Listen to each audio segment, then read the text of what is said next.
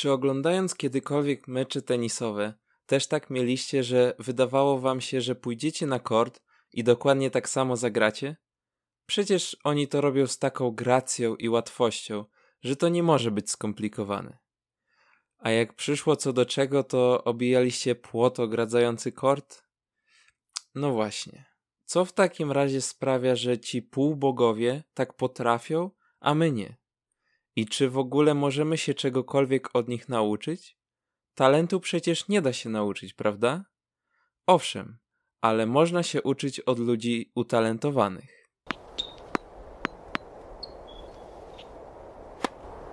John McEnroe posługiwał się rakietą z precyzją i czuciem najlepszego neurochirurga. Wynajdował takie niekonwencjonalne zagrania, o których reszta graczy mogłaby tylko pomarzyć. Chociażby to, że często chodził do siatki po słabiutkim przygotowaniu, co skutkowało tym, że rywal po prostu nie miał z czego uderzyć potężnego minięcia, a John w tym samym czasie rzucał się, nurkował do piłek czy grał stop voleje.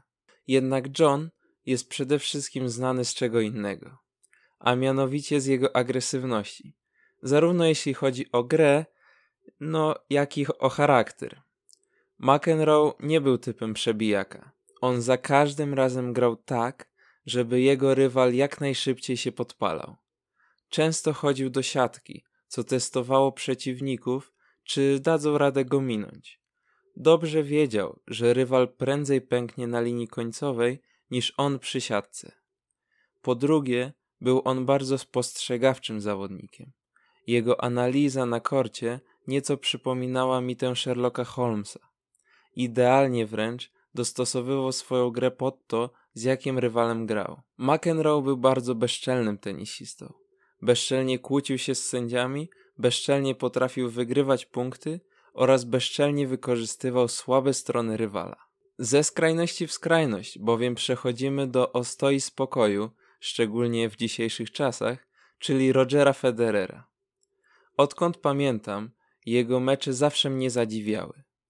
Jego ruchy na korcie przypominają baletnice, a takiego spokoju i zimnej krwi nie powstydziłby się najlepszy saper. Roger ma każde uderzenie doprostowane niemalże do perfekcji. Ale gdybym miał mówić, czego od niego możemy się nauczyć, to chyba na pierwszym miejscu postawiłbym właśnie ten spokój i opanowanie. Nie bez powodu się mówi, że tenis to przede wszystkim głowa. Przecież w tym sporcie jeśli nie jesteś najlepszy, to niemalże każdy turniej zakończysz prędzej czy później z porażką. U Szwajcara najczęściej, niezależnie od etapu meczu, widać nieustanną klasę i szacunek do rywala. A z drugiej strony, to mam wrażenie, że on jest tak spokojny, że nawet się nie poci. W momencie, gdy na przykład z Rafy Nadala ocieka potem już w szatni. Znakomity tenis to jedno, ale spokój przy każdej piłce i takie niepodpalanie się to jest to, czego Wam i sobie życzę, aby się nauczyć albo przynajmniej nad tym ciężko pracować. Boris Becker był z pewnością najsilniejszym zawodnikiem w swoich czasach. Jego tenis opierał się na zwyczajnym bombardowaniu przeciwników z serwisu, a jak ten mu służył, to i z forehandu. Ta cecha w połączeniu z jego pewnością siebie dawała mieszankę wybuchową. W szczytowej formie tak mocno wierzył w siebie, że potrafił dyktować warunki na korcie lub nawet gdy przegrywał, zrobić tak, żeby karty nagle zaczęły mu służyć. W swojej biografii mówi, że gdy jego atuty nie funkcjonowały tak jak powinny, to potrafił wygrać i bez nich. Nigdy nie wątpił w swoją porażkę. Ponadto, gdy Becker wygrywał, to wtedy jeszcze bardziej się nakręcał, bardziej ryzykował. I najlepsze jest to, że trafiał najbar z najbardziej absurdalnych pozycji. Totalna pewność siebie. Gdybyście go nie znali, a zobaczyli go po raz pierwszy, pewnie byście uznali, że to jakiś kolega Slasha z Guns Roses. Lecz nie. Andre Agassi był królem kortów, a nie królem rocka. Mimo że jego stroje oraz fryzury mogłyby to sugerować. Jak na swoje warunki fizycznie, to grał on niebywale mocno i szybko. Przytłaczał rywala swoimi ciosami, przez co gra przeciwko Agassiemu nie należała do najprzyjemniejszych. Jednym z najbardziej charakterystycznych i groźnych zagrań Agassiego było zagrywanie tuż po koźle. Pod tym względem moim zdaniem nikt nie był mu w stanie dorównać. Taka piłka znacznie szybciej wraca na część przeciwnika, co może być niezwykle frustrujące, że tuż skończyliśmy zamach, a tu ponownie trzeba się zabierać do kolejnego. Drugim atutem Andre była fantastyczna praca nóg. Dokładnie wiedział gdzie i w jaki sposób ma się ustawić, aby jego zagrania mogły wyjść perfekcyjnie. Bardzo dobrze koordynował nogi wraz z odprowadzeniem rakiety. Mniej więcej gdy przeciwnik uderzał piłkę przy serwisie, to on miał już ustawioną pozycję ciała oraz odprowadzoną rakietę gotową do returnu. Był Agassi, to czas i napita Samprasa.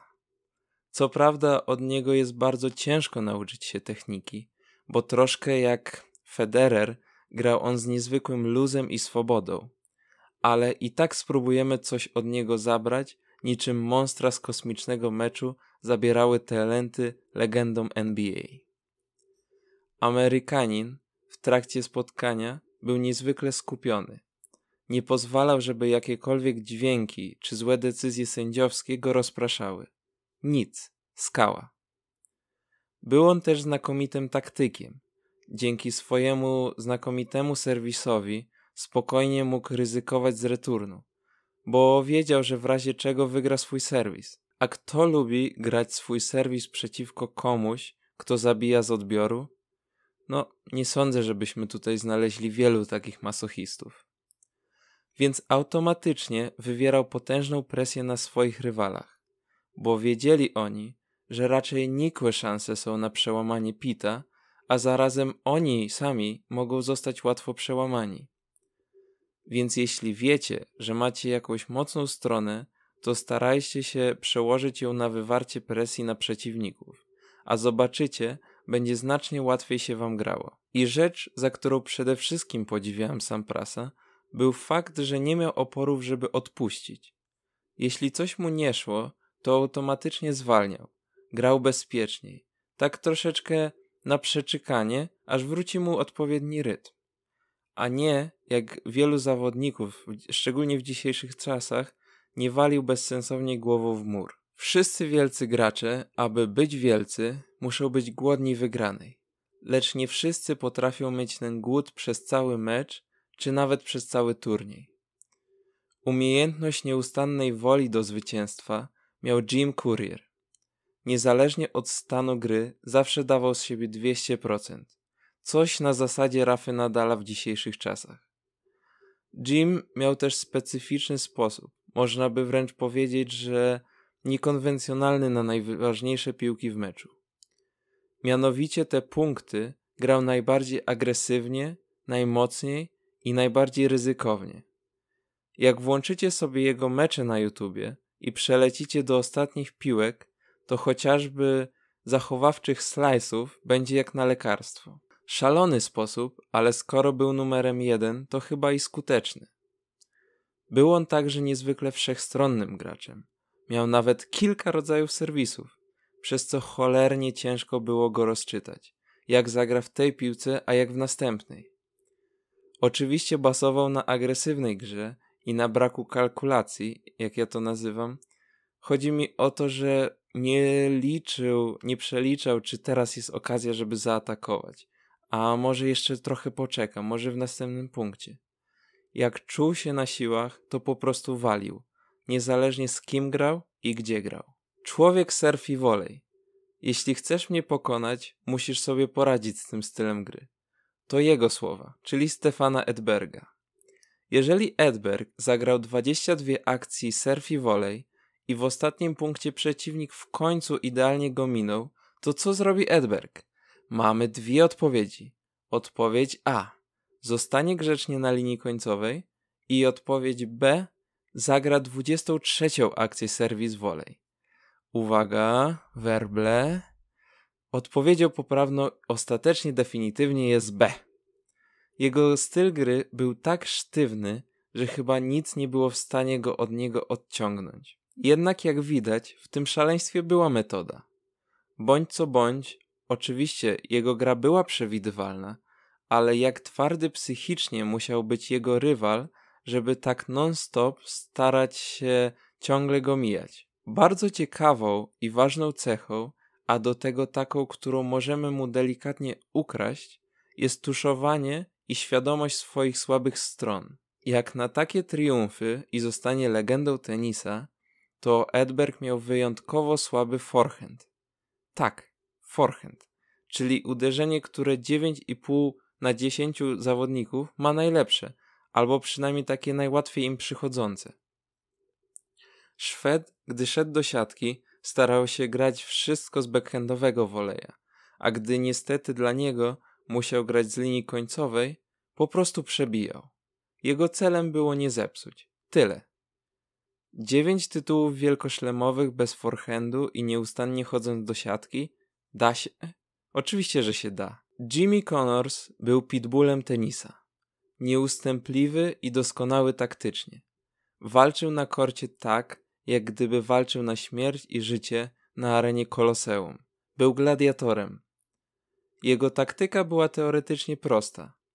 Od samego początku szukał słabych stron rywala i po prostu ciągle uderzał w to miejsce. Niczym bokser, który wie, że jego rywal miał niedawno kontuzjowany lewy bark. Jeśli chodzi o zawziętość, to nie miał sobie równych. Był on genialnym aktorem w świecie tenisa. Oczywiście takim pozytywnym znaczeniu. Jego mecze oglądało się jak dobre kino akcji. Mecz był wojną, a zwycięstwo sprawą honoru. Młodsi fani tenisa, zresztą ja też, z pewnością Matsa Wilandera bardziej kojarzą jako prowadzącego e, program tenisowy podczas wielkich szlemów. Jednak Szwed był równie dobrym tenisistą, co teraz jest ekspertem. Niebywale inteligentny zawodnik, znakomicie radzący sobie z presją na korcie. Moim zdaniem z tego naszego całego zestawienia był to najlepiej grający zawodnik z linii końcowej. Nie miał sobie równych na tym polu. W 1988 roku absolutnie zniszczył konkurencję. To było arcydzieło. Wygrał trzy turnieje wielkoszlemowe, począwszy od znakomitej batalii na Australian Open z Patrickiem Cashem w pięciu setach. U Matsa podobało mi się coś, czego pewnie ciężko jest się nauczyć, mianowicie taka umiejętność utrzymywania formy. Jak był w gazie, potrafił wygrywać turniej za turniejem. To było absolutnie niebywałe. Pamiętam, że Patrick Rafter był moim ulubionym graczem w Virtua Tennis 2. A to wszystko przez jego piorunujący serwis.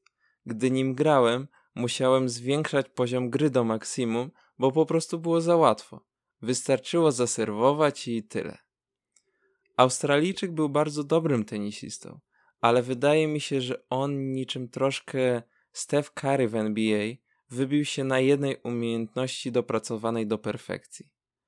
Nie twierdzę, że Rafter nie umiał odbijać, a że Curry nie potrafi rzucać do kosza inaczej niż za trzy. Nic z tych rzeczy.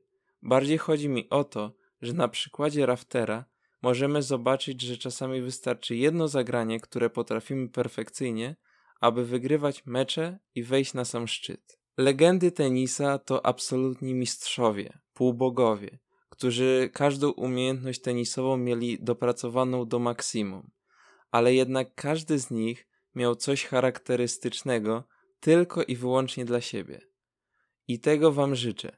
Oczywiście, bierzcie serwis od Raftera, spokój Federera i agresywność kuriera.